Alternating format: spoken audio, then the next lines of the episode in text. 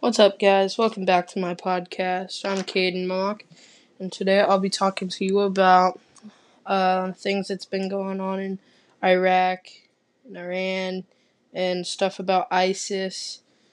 And yeah, let's just get right into it. So first, um, I'm I'm getting all my information from news stories. So this journalist, Holly McClay, um, was in southern southern Afghan um, city of Major i Sharif um, when Afghans uh, security pe- uh, guys um, forces fled oh, ahead and advancing of advancing Taliban uh, fighters last weekend.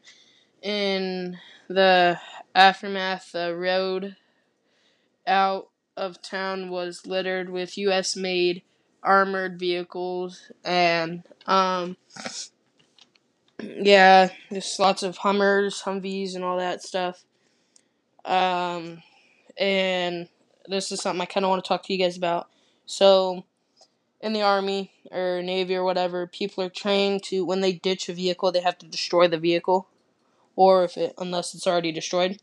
But most of the time, people are gonna want to destroy those, destroy their things, their vehicles, and these guys obviously either didn't destroy them or they just abandoned them, and uh, the uh, Afghanis haven't Afghani soldiers haven't figured out how to use them.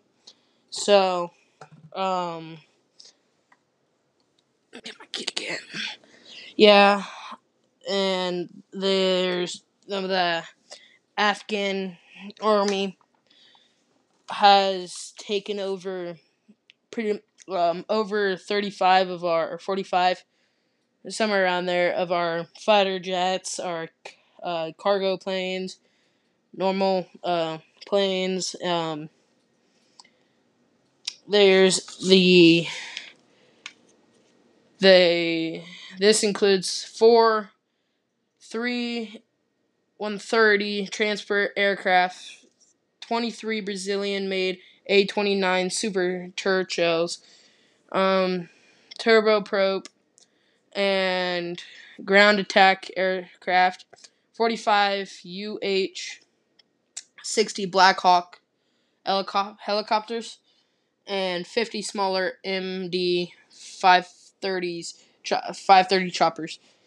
Um and all of the Afghani people and uh, the American people that are still in there, still there in Afghanistan, are fleeing to the um, airport and are waiting for uh, Biden, Joe Biden, uh, to send the more people out to help them and get them uh, sa- safely home. And apparently, Biden's now sending more people back and not getting any of the like the civilians, the Afghani people, or uh, our soldiers home. So that's one of the topics. Um, so yeah, they've uh, taken over our most of our aircraft, um, and uh,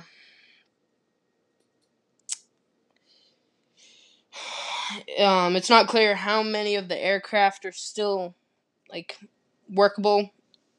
Um, people say that hundreds of Afghan troops fled uh, three weeks, three week last weekend, fled there last weekend with 22 military planes and 24 helicopters.